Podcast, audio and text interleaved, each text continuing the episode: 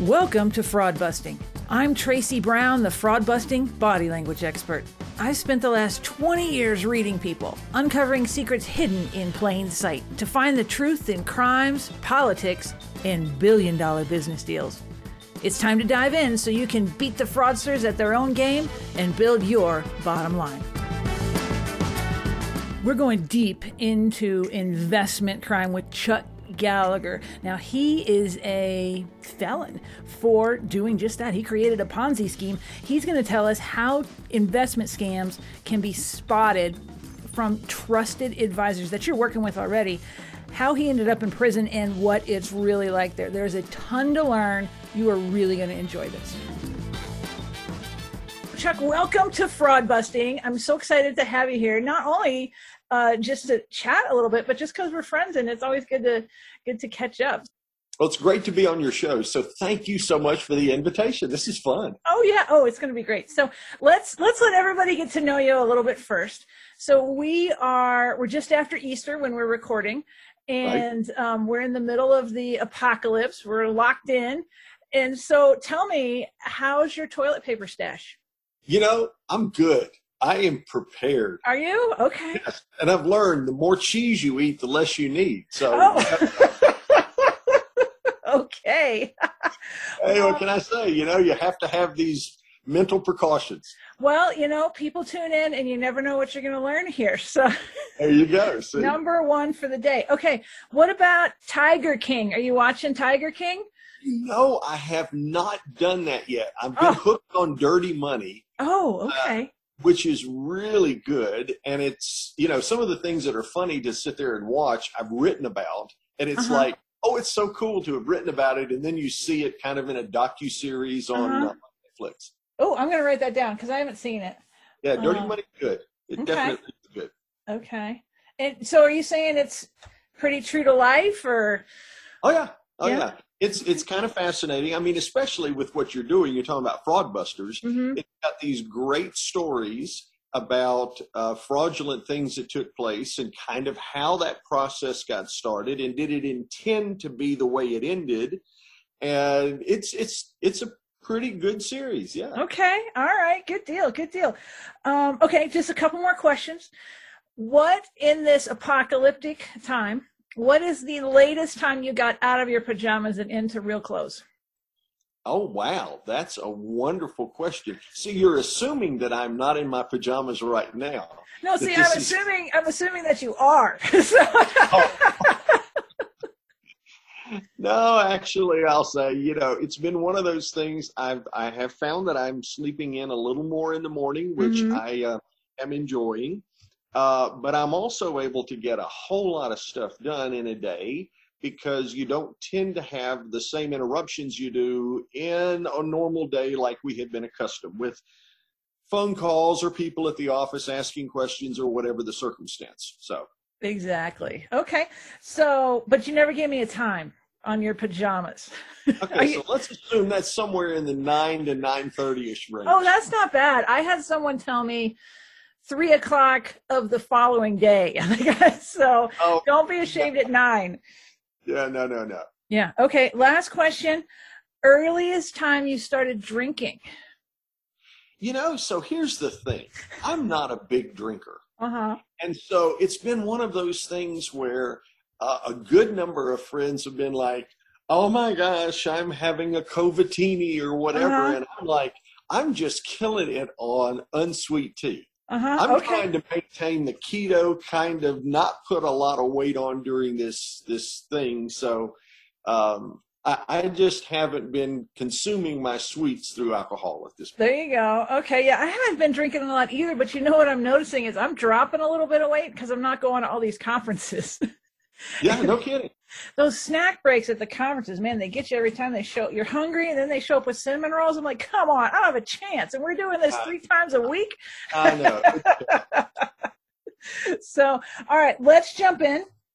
Let's get right to it. Now, you have a very interesting background, which is why I wanted to chat with you here, especially on fraud busting. So, you ended up in prison. Oh yeah. How oh, how how did that happen? Tell me the whole. Everybody wants to know the whole story. What what's the scoop? Okay, so we'll take it in like little bite-sized chunks. Okay. It never was. I, I would not have been voted in high school or college the person most likely to end up in federal prison, but I did. Okay. Let's go back to the um, mid to late 80s, Okay. uh, 1987, in fact. hmm Um, so I was tax partner in a CPA firm. I Mhm. testified before Congress on various aspects of federal tax law. I'd written Oh, wow. articles in national magazines. I've taught continuing education in 30 states. I was on a really great upward trajectory. But it was the mid to late 80s. There was a bit of a recession taking place, and I was overextended and underfunded, Okay. or I much debt. Got it. So, so it, it, it occurred very simply. January 1987, I get a call from my local banker who says, Chuck, you're two months behind in your house payment. Is there a problem? Uh-huh. Okay. Now, Tracy, here's the deal.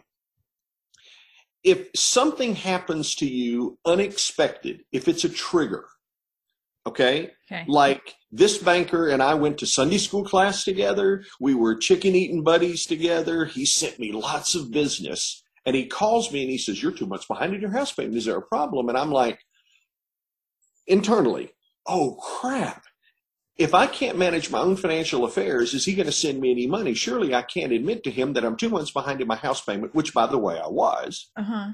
But if I admit it, then what would he do? He might think to himself, oh my gosh, he can't manage his own money, but I'm sending him other people's money to manage, and I'm not sure if this is going to make sense. And if he didn't send me the business, then what would happen? I'd have less business. And if I had less hmm. business, I'd have less money. And if I can't pay my bills now, I damn sure couldn't pay them otherwise. So my goodness, I've got to say something to preserve face. Oh wow. Okay. Okay. So it happened like that, like just in a Boom, snap. like that. Which, Okay. by the way, for your program, typically if you talk to your average fraudster, they didn't start by saying, I am going to be a fraudster. Uh-huh. It's just some weird something that causes you by a trigger, an emotional trigger, to do something really stupid. Got it. Okay. So, um, quick side note to this it's like having a four year old and you've just made cupcakes for the Friday take to school day thing. Yeah. And the four year old eats and got cupcake all over their face. Uh-huh. And you go in as mama and you look down at your little daughter and you say, Did you eat that cupcake? What will she say? No. No, mama. No. And there's chocolate all over her face. Uh-huh. And we ask ourselves the question, how did that happen? And it's an instinctual fight or flight thing. If you think you're going to be in trouble by nature, you will fight or flight, but you'll do something that rationally you look back and say, dumbest thing I've ever done. Mm-hmm. Yeah, mom ate the cupcake and it was good.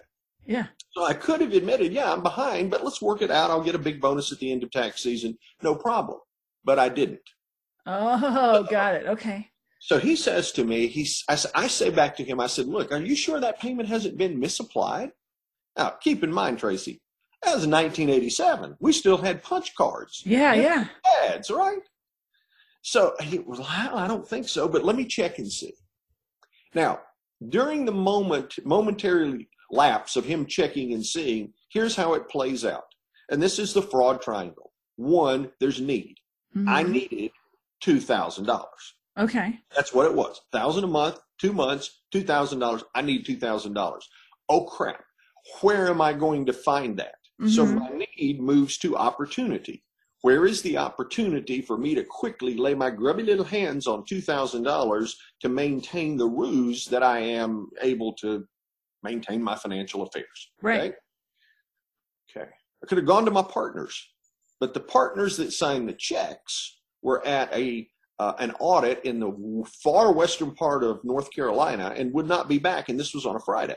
Okay. That wasn't going to happen. Couldn't do that. Could have called Mama, but Mama lived in Maryland.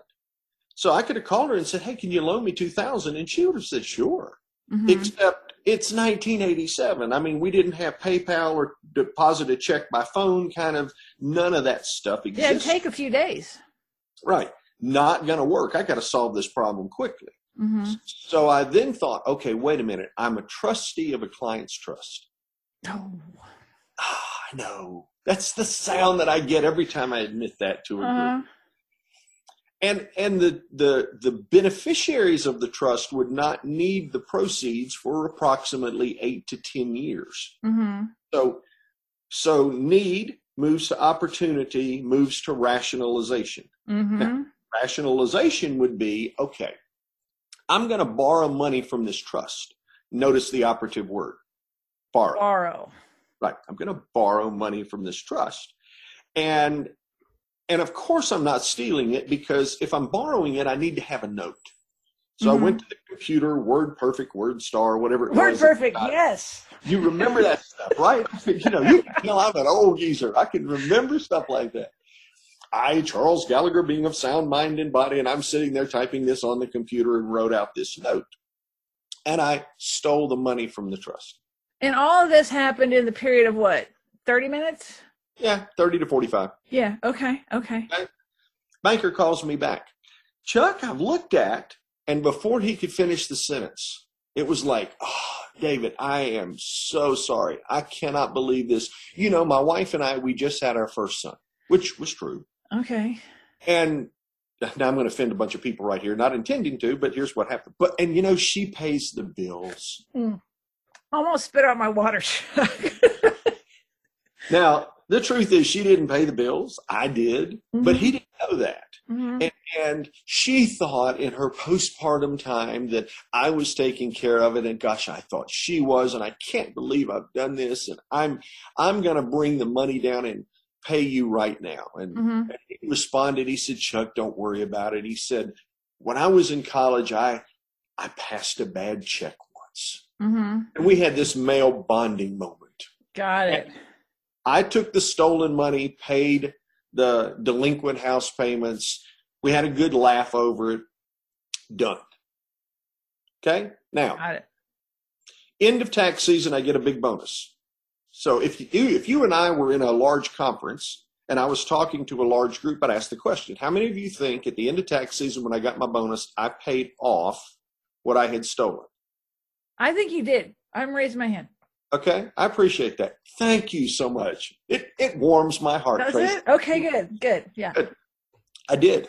Okay. Of course, I paid it off because if I've had a need and I found an opportunity to truly rationalize the fraud, Mm-hmm. I needed to pay it off. Mm-hmm. So I did. But I found out, well, gosh, it was easy. So I did it again Uh-huh. and I paid that one off. And then I found out, gosh, it really is easy. It was almost as if I had my own private hedge fund Yeah, or a line of credit. Yeah. or line of credit. Uh-huh. So functionally, what happened was from that simple beginning in 1987 through the no, through November of 1990, I ended up creating a Ponzi scheme and embezzled two hundred and fifty four thousand dollars. Oh wow. So so was was it actually an investment that you set up that you ran like a Ponzi scheme or how um, There was a fake investment that I Fake set up investment, and ran yeah. like a Ponzi scheme. Yeah. uh-huh. Right, cuz you could cuz you were right there. Right. Uh-huh.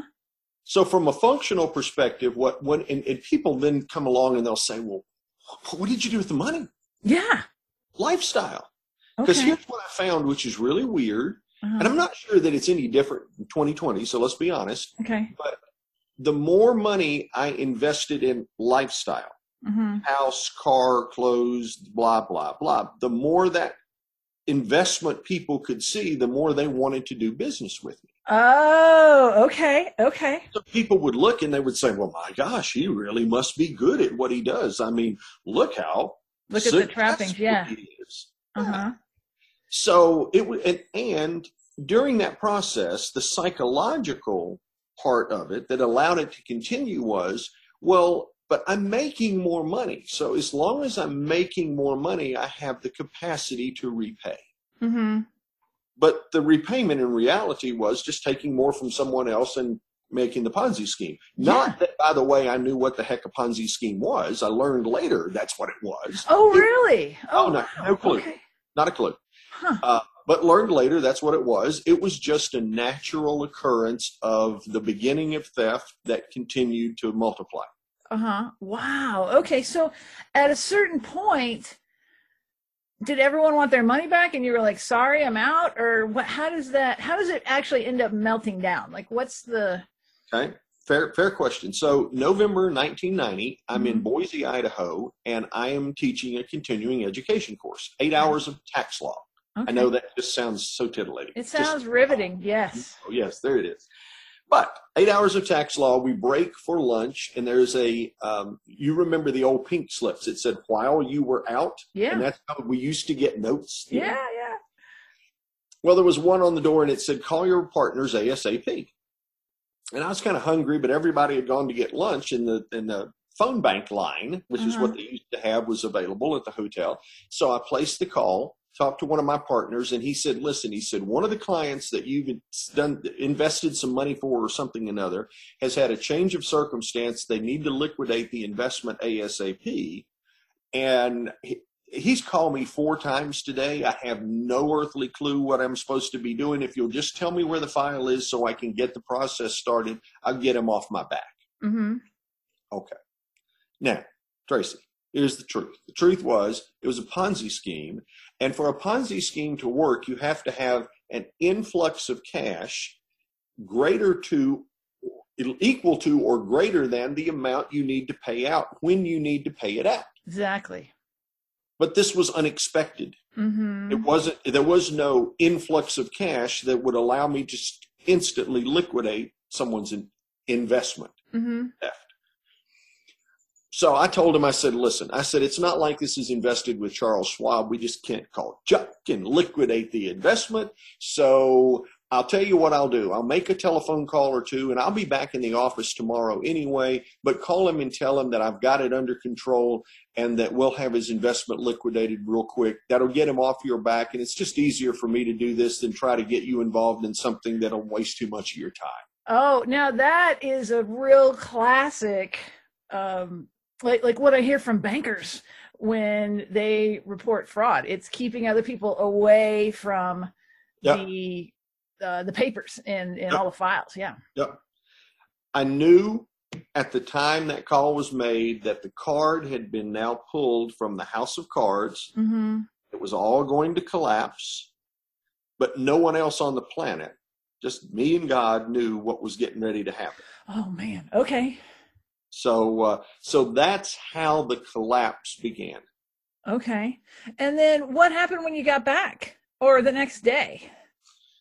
Well, there, there's kind of two parts to the story. okay? Okay. The first part was the night before. Um, I, I actually considered ending my life. It Oh, was one of those moments where it's like, okay, I have legitimately been successful. I was very good at what I did.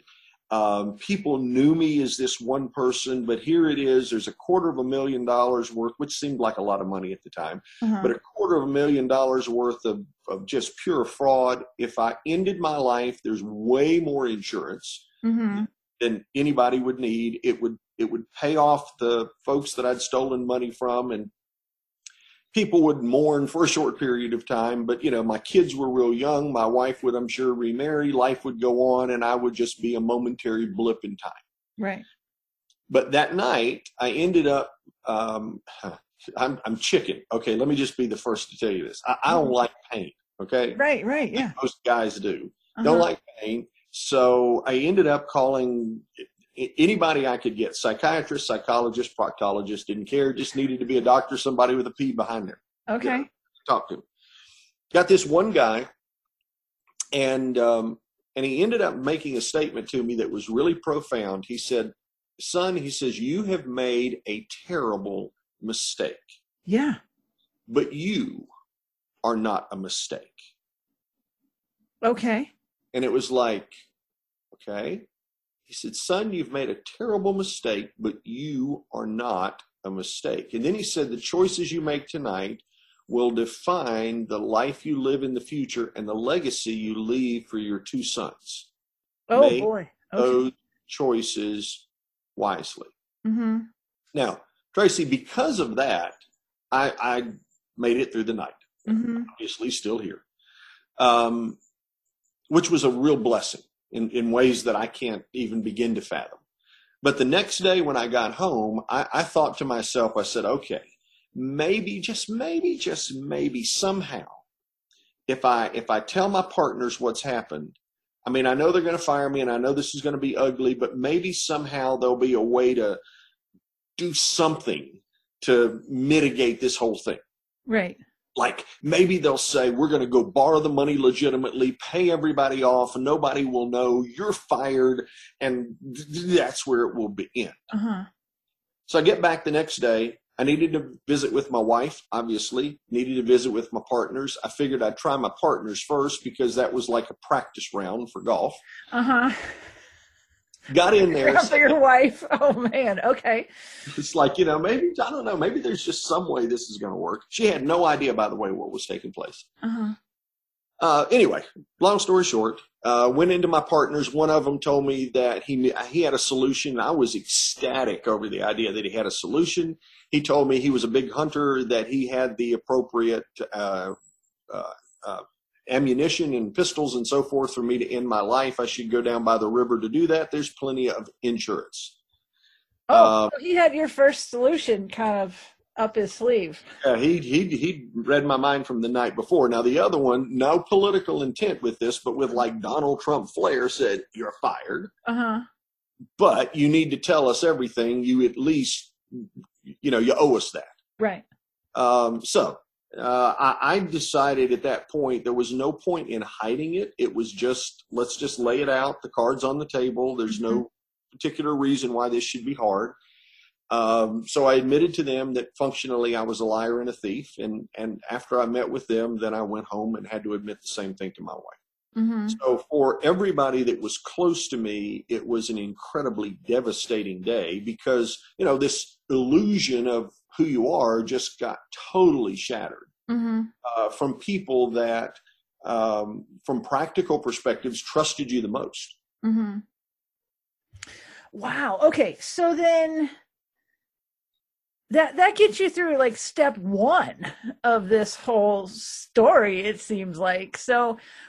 What happened next? Tell me, like, how how did this thing go? Or or would you like to maybe take it a different way? I'll let you pick and say like what are some of the signs like what are some of the signs that, that people can can look for at least in this little segment right like like a dishonest like financial guy that they're working with like is there anything because we picked out one sign is there is there anything else that like looking back you know like if they hadn't known what to look for they could have picked it out sooner like before the cards yeah. fell yeah okay so that's actually a really cool question Okay. So let's look at it this way.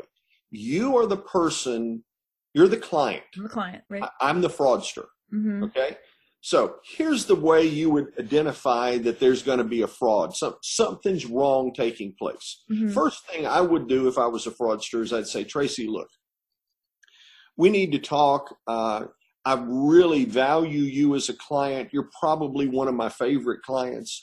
But one of the things that's come up is uh, you know, in this COVID 19 thing, there have been a lot of things that have uh, underlying now have surfaced. And there's a, a very highly specialized fund that's available right now that's paying a 12% per year guaranteed return. Mm-hmm. Now, it's a minimum investment, and you have to leave the money in for five years in order for this to work because there's a cycle to what's taking place in the development of this uh, vaccine and then the second tier of the vaccine that will be coming out. And the reason I'm mentioning it to you is I've only got 10 slots available to be able to put people into the fund. And again, because of our relationship, I just wanted to let you know it's available. If you're not interested, no problem on my end. Oh, that is rolling off your tongue really easy. Okay. Well, I've been like there. That is, that is scary, Chuck, how you just did that. Okay. So, number one, there's a promise. So, notice what happened. Mm-hmm. It was exclusive. The promise was 12% per year, guaranteed for five years. Mm-hmm. Got to leave it in for five years. I only have a limited number of spaces that are available. So, it's kind of like fishing.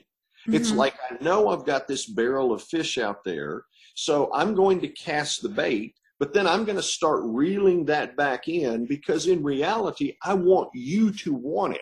Yeah. I don't really want to sell it to you. I want you to be like, oh my God, I've got to get in on that. That's uh-huh. awesome.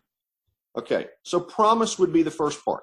If somebody's making a promise that sounds too freaking good to be true because normal people can't get it, mm-hmm. most of the time it ain't real. Got it. Okay. Number one. Two is illusion. Mm-hmm. Now, the question is well, what's the investment? Okay, so let's think this out uh, just in terms of playing this up. What's the investment? Well, I just I connected it to COVID nineteen, and I said it's related to you know uh, whatever the I forgot what the word was, but you know the inoculation that you're going to get or the yeah, whatever. Um, uh, what did you say? Um, yeah, I know. Well, you vaccine. Know, vaccine. That's what vaccine. you said. Okay. Yeah. Yeah. Yeah. Okay. So look, you don't know jack about a vaccine. I don't know anything about a vaccine. You can throw out a number of names, Gilead Sciences, or come up with some names of places that would seem to be reasonable mm-hmm. that you could, you know, I could send you articles on or something that would lend the belief that this was real. Okay. So mm-hmm. most frauds, after they get you from the promise, they're going to give you something to make you believe it's real. Okay. We're going to take a quick time out. Bernie Madoff was brilliant. How in the hell he was able to print out statements every month and send them to people who were really financially smart uh-huh. that were able to trick them into believing that he was successfully creating the results he was is mind boggling to me. Really? So just the logistics of it is what's the most fascinating? Amazing. He, uh-huh. The guy was brilliant just used it the wrong way. Right, right, right. Okay. But for the most part, you're going to create something that the, the illusion is going to be enough that you would believe it. Okay. okay. So, promise, illusion. The third thing is trust. Okay. So, who do fraudsters defraud? Generally speaking, it is people that are closest to them that there's the greatest trust in. Okay. Yeah. Okay. So Bernie Madoff defrauded generally people in the Jewish community. Why? Because he was Jewish, because he was connected there. Because if you have people who are connected there that are part of this, it's like, oh my God, he's great. So for a fraudster, all you have to do is get one person to bite, mm-hmm. then get a second to bite, and after the first two bite, the first two will be the best sales pitch you ever had to the third. Got it. Okay. So so, so it, so it becomes a community thing. Exactly. Okay. So so so play this out for just a second because both of us are involved in the National Speakers Association. Now yeah. I want to be crystal clear with this. I'm not perpetrating a fraud. This is for purposes of your show. Yeah. But if if I were perpetrating a fraud, who would I go after? I'd go after someone in the National Speakers Association that we're friendly enough they would say, oh my gosh, this is great. So mm-hmm. let's just say for hypothetical purposes, it's Scott McKain or Jane Jenkins Herlong or Steve Gilliland, but someone that's in the Hall of Fame that people would know. Mm-hmm. And if I said, look, we've got this program that mitigates problems that speakers have in downturns because we've been able to do whatever the heck it happens to be. Sure. You know, Scott's an investor, Jane's an investor. Tracy, you might want to consider that because of our special relationship and what you do. I think you'd be awesome for this. Yeah. But, it, oh, it gets everybody on board and it has a little prestige right there with it. Exactly. So mm-hmm. what you do is you're going to pick up the phone and call Scott or Jane, and they're going to say, "Oh yeah, it's great, man. Mm-hmm. Chuck told me X Y Z is happening, and I've been getting the checks just like clockwork." Of course, he's getting checks from somebody else's money, but he doesn't know that. Right. Right. And then all of a sudden, if you get enough people on board, which is what Madoff did, mm-hmm. then it becomes it becomes the place you want to be. Right. And the better you are at it, the more you push people away because by pushing them away, it causes them to draw closer. Mm-hmm. Okay. So it's a pit. Promise, illusion, trust. Got it. Okay. Okay. So if you're sitting back for anybody that's listening to the to the podcast, if you're sitting back and thinking, "Oh my gosh, somebody really close to me has said I've got this great thing probably a friend at the country club or the church or whomever you're connected with, but I've got this great thing. Here's what it is. And it's only to people that are close with close knit. You need to do your due diligence because there's a reasonably good chance it's fraud. And right now, because we're sitting here in the midst of a global pandemic where people are sequestered at home and folks are losing money, now is the time for fraudsters to be rampant out oh, there. yeah. Well, when the economy goes down, fraud goes up. Absolutely. And people And are just starting to feel the desperation. I mean, we are just scratching the surface of what we're going to see. Yep. So, so th- those are brilliant tips. I love that. So, okay, what happened next? You've Okay. admitted it to your to your business partners. You've admitted Yep. it to your I've wife. You got fired. Yep. Mhm. Went to the uh, clients and told them what happened. Of course, they did not like me. That Yeah, would no, be huh? a minor understatement. Mhm. Um, but Tracy, the question to them was, well, first, I went to the state board of CPA examiners and said, look, I'm relinquishing my license. There's no sense in conducting an investigation. I'm just outing myself. Let's just Uh-huh. be done with it. Yeah.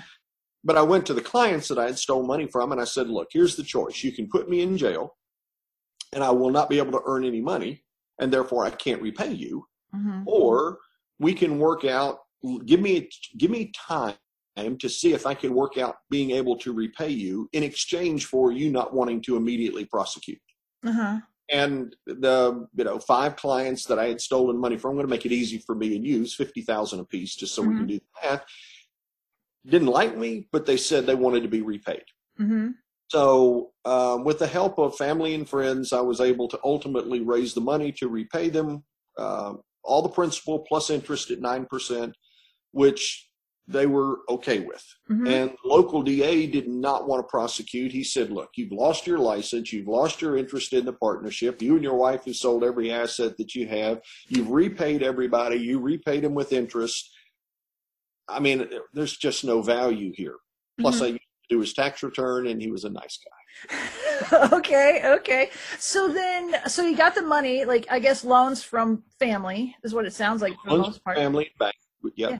And then what happened? Well, it was uh, mid 1991. After all of this was paid off, I get the knock on the door, and at the door there is uh, the uh, two people dressed in suits. One was the IRS, and the other was the uh, Department of Labor. Uh-huh. Department of Labor criminal investigator said, "Are you Charles Gallagher?" Uh-huh. In the South, when you're called by your Christian name, you're in trouble. Oh yeah. Yeah. And your middle name. Yeah. Oh yeah. He says so. Uh, we're investigating you for uh, uh, uh, embezzling money from a retirement plan. Well, I was a specialist in the Employee Retirement Income Security Act of 1974, which is the law that governs all retirement plans. So I clearly knew better. Uh-huh. And the other, the IRS, wanted to investigate me for failing to pay tax on stolen money, which Oh, so they did the Al Capone move. Okay, okay. 1040, line 23, other income, stolen money. Who would do that? Right, Okay, right. So uh, ultimately, the federal government, uh, I mean, there was no investigation because I'd already outed myself. It was pretty public by that point in time. Uh-huh. Uh, ultimately, we agreed I would plead guilty to uh, one count of embezzlement and one count of uh, tax evasion. Uh-huh. And uh, I will say the federal government was kind. They did not have to do this. Uh-huh. But all of this was in 1991, and they initially wanted to put me in prison and get this thing over with. But if I was incarcerated, I couldn't repay the bank. Mm-hmm. And I did actually have a job. It didn't pay a lot, but I did have a job. So couldn't repay the bank if I was incarcerated. So the federal government deferred prosecution until uh, uh, 1995. And in 1995, I did what I said I would do. I pled guilty to one count of tax evasion, one count of uh, embezzlement. Mm-hmm. And on October 2nd, 1995, took 23 steps into federal prison, became 11-642-058, a convicted felon. Oh boy. So was there a court thing or did you just go straight there? Like how does all that come together? Uh, it was pretty simple. There was a court thing. You go before the judge. The judge says, How do you want to plead to the two counts? You say, I plead guilty. I did. He said, Okay, you're guilty. you know, they took me back, fingerprinted me at that point in time, and then they released me on my own recognizance and said that they would let me know when um, sentencing was going to be held. Um, so in June of 1995, I went for sentencing. I was hoping they would give me uh, probation.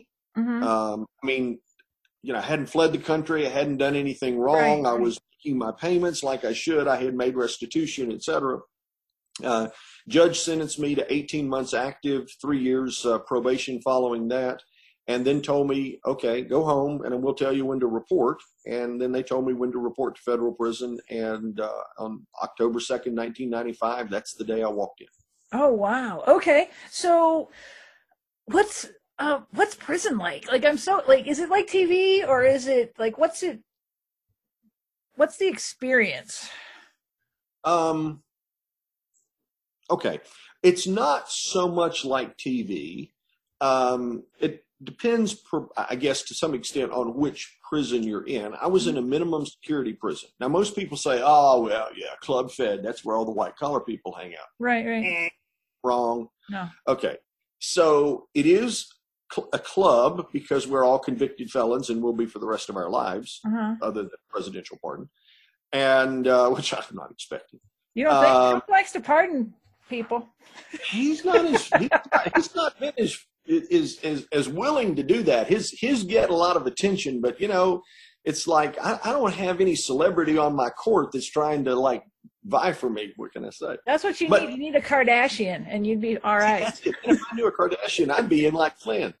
Yeah, I didn't know a Kardashian. What can I say? I've yet to figure that out, what the appeal is, but you know, I guess I'm too old. I don't know. Uh-huh. Anyway, um, so so here's the thing. Um, prison was probably the worst experience that I've had, mm-hmm. uh, but it was the best thing that ever happened to me. Oh, okay. Explain that. Um, so it's like uh, uh, figuratively, it's like going in and just being stripped. You have mm-hmm. nothing.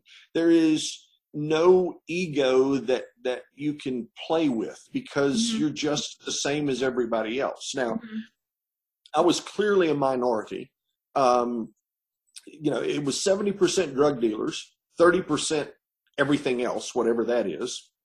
Um, it was 70% African American, 20% Hispanic, 10% white.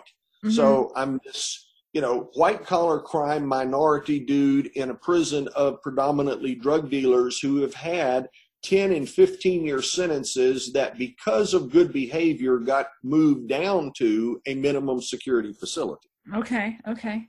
So, I mean, Tracy, I learned more stuff than you could shake a stick at. It was oh. the most incredible experience of learning different cultures, different races, different thought processes. Um, you know, it's like this shrinked 18 months of, oh, wow, I would never have gotten the education outside that I got inside. Oh, what's the number one thing you learned? Well, there's the number one is kind of hard, but okay. but there are several. No, You can go are, with two. Two is fine. Yeah. So when I first got in, my uh, cellmate was a young African American guy. His name was Buck. Okay. My name is Chuck. So uh-huh. we weren't sure if they put us together for comic relief or not, but okay. it was Buck and Chuck. Uh-huh. Okay. So in the first 24 hours, Buck says nothing. Nothing. And I decide, well, if he ain't going to talk, I ain't going to talk because you know, I didn't go to Barnes and Noble, buy Prison for Dummies, wasn't sure exactly what I was supposed to do. Right, right. So 24 hours later, he looks at me. By the way, I'm not making fun the way I do this. It just makes sense if it, you hear it uh-huh. like it was. He looks at me and he says, "Yo, man," he said, "What you in here for?" Uh-huh. And I'm like, "Ooh, he's spoken." Uh-huh. Uh, I said, "Well, you know, I had to put my like John Wayne, Clint Eastwood bad." I said, "I'm a liar and a thief." He said, "Word." I'm like, word? Uh-huh. Yo, man, I said, word. Word. He said, you don't know what I'm talking about, do you? And he flies out of the cell. And uh-huh. I'm like, what the hell just happened? Uh-huh. I mean, these are the first words we've spoken, and I got no clue what just took place. Uh-huh. And then, like the Tasmanian devil, he comes, he flies back in. He says, Man, you ain't going to make it in here. He said, But I make you a deal.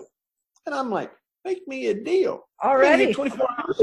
Convict want to make me a deal. And then I thought, But I am a convict. Maybe it's okay. I didn't read Prison for Dummies. I'm not really sure. He says, I tell you what. He said, I'll teach you everything you needs to know in here. He said, I'll teach you the lingo. I'll teach you what you needs to say and when you needs to say it. He said, I'll have your back. He said, I'll make it so when you get out of here, you can go to the hood anywhere, any place, and ain't nobody gonna mess with you. Okay. If you'll teach me how to speak correctly, so when I get out, I got a chance at getting a real job because I never want to be back here. Oh man. Okay. Okay. So did you do it? Yeah. It was like he was an angel. Huh. It was like, here is this little guy who had a 10 year sentence, had already been through five years in a medium security place, comes in, you know, and he's a street dude. Mm-hmm. And he wants me to teach him how to not be a street dude. And he's going to keep me safe. And one of the first things he said to me, he said, Now, you made your first mistake with me, but it's okay. And I said, What was it? He said, You told me why you were in here. He said, Oh. don't tell anybody in prison why you're there or anything about your background because the less people know about you, the more they will fear you. So if you don't want to get your ass whipped, don't tell them I'm an accountant. Because Uh-huh. if you tell them that, you in trouble. yeah, If yeah. they think you might have been with the special forces somewhere and they have no clue, and you they say to you, "What you in here for?" and you say, "Yeah, I'm just doing my time. That's it. We don't need to talk anymore about that. This is not about me. Uh-huh. I'm here for my just doing my time." Oh my then they will fear you, and you'll never get in trouble. And it was like that was probably one of the best pieces of advice I ever got. Oh wow. Okay, so how how could we apply that out uh, in the rest of the world? Is it is it just always knowing more than is immediately obvious and having a, a cloak of mystery around you, or what's the how how, how can we use it? Well, you know, if you sit back and you said, okay, what's the environment that I'm in and where do I find safety? Uh-huh. And, and that's that's kind of what he was laying out. It's like, look, you know, if you want to be safe, just recognize if you're in an unsafe environment, more mystery equals greater safety. Okay. Because what people don't know keeps a, a bit of distance. Now, Okay. the flip side to that is, is if I want to be close, then it means I also need to be vulnerable. Oh, got it. So, so think about it. Whenever you're in a presentation, Mm-hmm. or if I'm in a presentation, if if we're in this presentation and we're willing to be vulnerable, oh my gosh, you know as well as I do. At the end, when people come up to you, it's like Tracy, you were vulnerable. That I I I have had, and they'll tell you whatever their challenge has been, and the Mhm. fact that you were willing to be vulnerable and to open your heart and to be there for them made the experience for them impactful. Mm-hmm. Yeah, you didn't know that walking into your presentation, but you know it walking out. Right, right. So, you know, less vulnerable may be more safe, or Mhm. more vulnerable may be less safe but more impactful. Right. Oh wow. Oh, that's huge. That's huge. All right. So, what else did you learn in prison? Anything else we can? Because that was actually pretty huge. I love that. Well, you know, th- there were there were a lot of things, um, some some of which were uh, marginally entertaining. The one thing Buck told me going in pretty quickly, he said, uh, first Monday morning, they count you six times a day. It's called count time. They count you six times a day, and so at the six a.m. count, uh, you know, this is my first Monday. Buck kicks the bunk bed and he said, "Get up." I said, "Why?" He said, "Get up." I said, okay. He said, it's time to go to the chow hall. I said, I'm not hungry. He said, okay, look. He said, you're in the federal prison. It's going to take them three weeks to figure out you're here. This is the federal government. Nothing moves fast. Mhm. Which, by the way, if you're waiting for your payment from the federal government, remember, nothing moves fast. yeah. No, we're not going to see those for a while. Anyway, um, he says, look, he said, they won't figure out you here for three weeks. He said, so if you're laying in the bed, some you know, guard's going to come through, see you laying in the bed, and he's going to give you a job because everybody in prison has to work. You have to work in prison. Otherwise, it would be called slavery. Mm, and they okay. pay you. You'll get paid 12 cents an hour. It's amazing how much money you'll make. Uh huh. Is it really 12 cents? Is that what you get? Yeah. Oh, my goodness. Okay. Yeah, 12 cents an hour. He said, So look, he said, for three weeks, you just need to walk around. Walk like you're going somewhere with intention. If you look like you're going someplace to do something, the guards will leave you alone. So he said, for all day, you need to walk around with intention. And he said, find you a job. Mm-hmm. And I was like, I, he said, because if you don't, you're going to get the crappiest job that's available. I promise you. And you'll be stuck with it because nobody else wants it and it'll be miserable. Mm-hmm. So I went to the business office. I'm a reasonably smart person here. So yeah, I go yeah. to the business office and mm-hmm. I meet the business manager for the prison and I said, uh, Do you have any openings? Well, maybe. I said, Well, I'm a former CPA. I believe I have an opening. that, that sounds a lot like uh, Shawshank Redemption. oh my! Boy, Tracy, it so was. Uh-huh. He lined the whole business office with white collar criminals. Okay. And we all wanted to be there because it was air conditioned in the summer and heated in the winter, and that was good for us. Uh-huh, uh-huh. couldn't use a calculator, you couldn't use a computer, you couldn't use a typewriter. Everything had to be done by hand. They were uh-huh. afraid if it plugged into the wall, you were going to freak them out. Okay. So, anyway, I go in and, and I'm working. I'd been there for about three and a half months. One day, the new warden walks in. And so when the warden walks in, man, you start looking like you're working. Ooh, you're feverishly doing something. Yeah, yeah. Okay? Now we'd all figured out that the prison was buying crap at prices three times what you could buy it for from Walmart. Oh. So we knew this was it was just ridiculous. Uh-huh. Anyway, Warden comes in, talks with the business manager. They go behind this soundproof room, and so you hear this muddled sounds They're like yelling, right? Uh-huh. He walks out. He looks at all the inmates, and he said, "Inmates." We all look up. He said, You're fired. Now, Tracy, let me just say as a side note, you know, going to prison sucks, but being fired from a prison job really is just, it hurts your ego. Does it hurt your heart there a little? oh my gosh. But he felt like we weren't being punished enough. Oh, okay, okay. So he brought the crack dealers who love being outside into the business manager's office, and they didn't know jack about accounting. Uh-uh and then took us and sent us out on this Air Force base where we were. So my job was cleaning toilets and urinals with a toothbrush. Oh boy, how long did that last? Uh, till I left. Oh. Now, I am I am the bathroom cleaner. I will tell you that's a skill now that has transformed and moved into my home. So oh, okay. okay. I'm the man. Oh my goodness! Wow. Okay. Okay. So, um, I, I don't want to take a ton ton more time here, like of your time, and I know people are listening. So, uh, one last thing out of prison that you got, or or would you like to talk about um, what people should think about, like moving forward, like if they have what it takes to be a fraudster? I saw something along those lines uh, from um, something I saw with maybe you wrote or someone wrote, but you were definitely involved in it. Okay, so let's let's think about this for just a second. First thing, let's talk about what it takes to be a fraudster. Now, I'm going to okay. make a statement that will be a bit controversial. Okay. But I'm going to suggest anybody could be a fraudster. All right. Okay. Now, there are some people that are like, well, I would never do anything wrong. Okay, great. Mm-hmm. I'm going to challenge that for just a moment. Mm-hmm. So let me play this out for just a second. Mm-hmm. Question mm-hmm. one. Um, would you, if you're listening to this, would you voluntarily choose to do something unethical? It's either yes or no. You want me to answer? Uh, I guess it would depend on the circumstance, okay. but probably not. Probably not. Probably not. Okay. Yeah. All right. Let's go to question two. Okay. Do you think that voluntarily breaking the law is unethical? Uh, not always. Not always. Yeah. Okay. That's an interesting response. Okay. Well, well, okay. So let me explain it. So if I was going to run a stoplight, that's that's breaking the law, right? Right.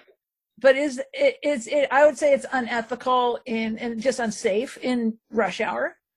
But at 3 a.m., when no one's around in the middle of a quarantine, am I going to sit there? Pro- probably not. Okay. All right. So, so you have, which is fair and that's good.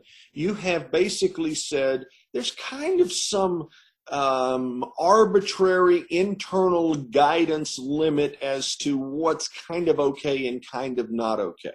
Uh-huh. Okay. Now, you and I both are going to fall into the next two answers. Have you Okay. driven on the interstate highways in the past two weeks? Yeah, I did. Do you speed? Uh, I think I, I did in the last two. Yeah. Okay. Now, most everybody, if you ask that question, would say, well, yeah, hmm five to 10 over. Yeah. So- easy, yeah. So let's play it out for just a second because it's really important for people to think about. Because a lot of people will say, well, I would never do anything wrong. All BS. Wrong, wrong, wrong. You speed.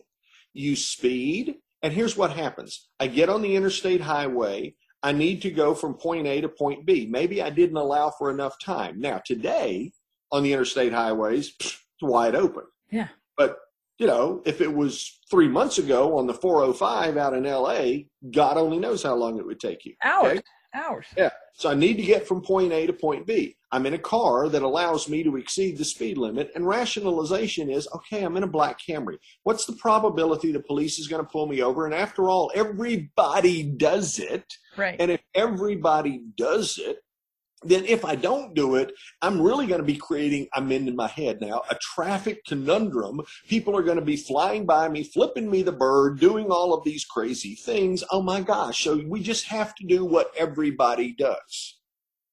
Okay. So if we're willing to do that speeding, what are we willing to do within our companies? hmm Are we willing to sit there in our companies and take our phone and surf Facebook and do uh, text people all night, all during the day, realizing that if you add up all the texts and all of the surfing on Facebook and the likes on Instagram and the whatever it happens to be, you've just stolen an hour, hour and a half of time from your employer hmm but everybody does it. And i mean I, you know i just set the phone down and i'll go back to working because they don't pay me enough and what this is really ridiculous etc what are the things that we are willing to do that nobody seems to have any concern over because if you're willing to do the small thing is it possible that taking that first step on a slippery slope and you started off by saying you had snow there so you know about slippery slopes Oh yeah, you go right down.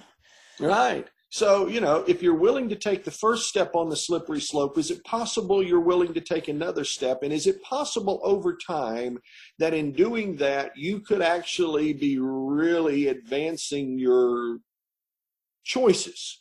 Well, yeah, and, and I think I think you get numb to it after a while. Like it doesn't seem wrong anymore. It seems Right. like You just know, at 3 a.m. running a red light, if there's nobody there or a stop sign, who cares? It'll be a rolling stop. It's Mhm. 3 a.m.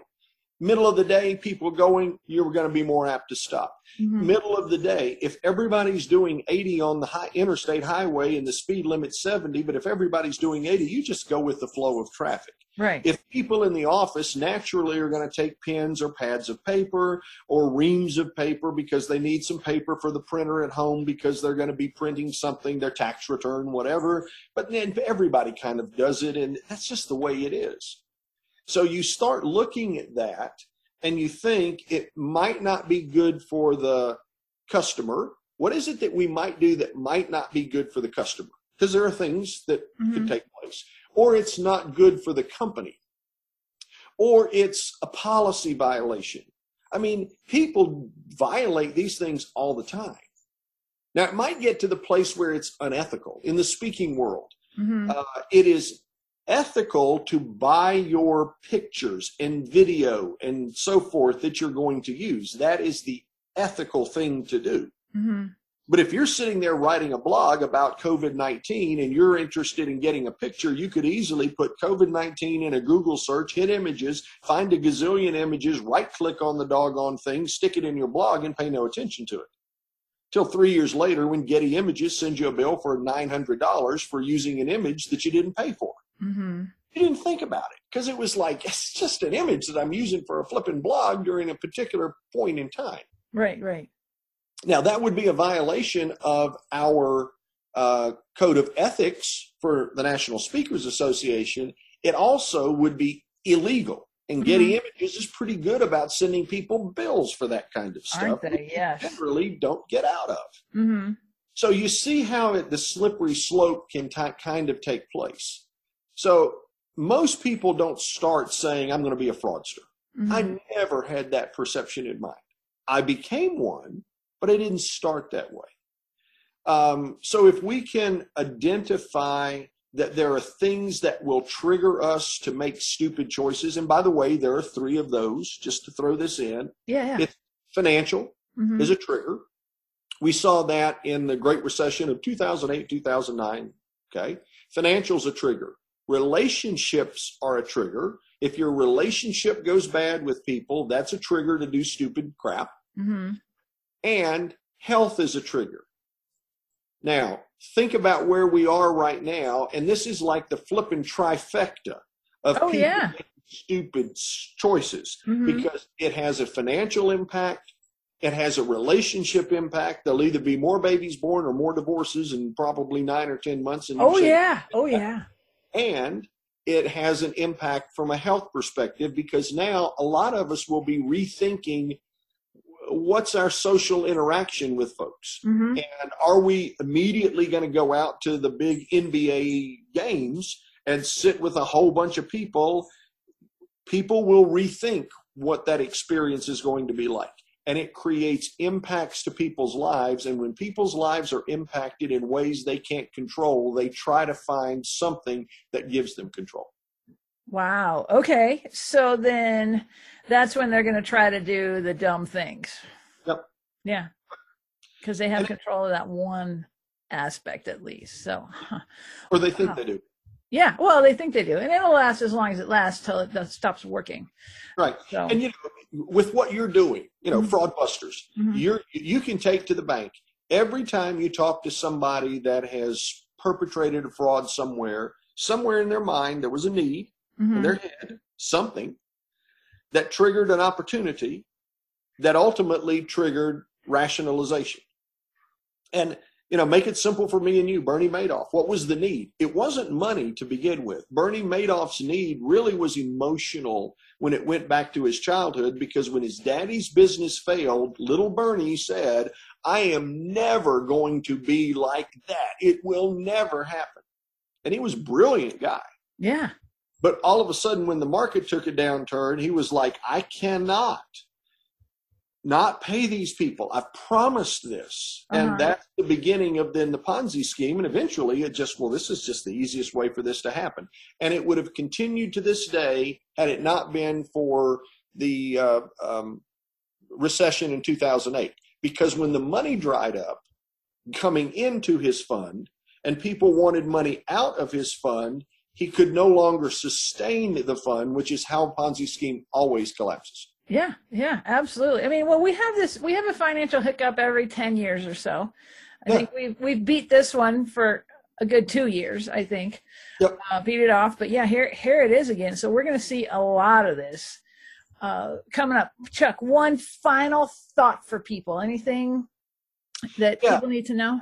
Yeah, your history doesn't create your destiny. Mm-hmm. Um, people have asked me, they said, when did you get started in public speaking? Well, I got out of prison in 96. Uh, a decade later, I was a senior VP of sales and marketing in a public company. So, mm-hmm. how do you be a senior VP in a public company and a convicted felon? And the answer is every choice has a consequence. If you make a different set of choices, the consequence will be different. Mm-hmm. So, I'm a convicted felon, but that doesn't mean I bring no value to the table. And so, for people who have made mistakes. And that doesn't mean they're all convicted felons. I'm not saying that. But for people who have made mistakes, you have a choice. You can be a victim or a victor. If you're a victim, you're letting your history define who you are. If you're a victor, you're saying, you know what? It's part of who I am, but it is not who I am.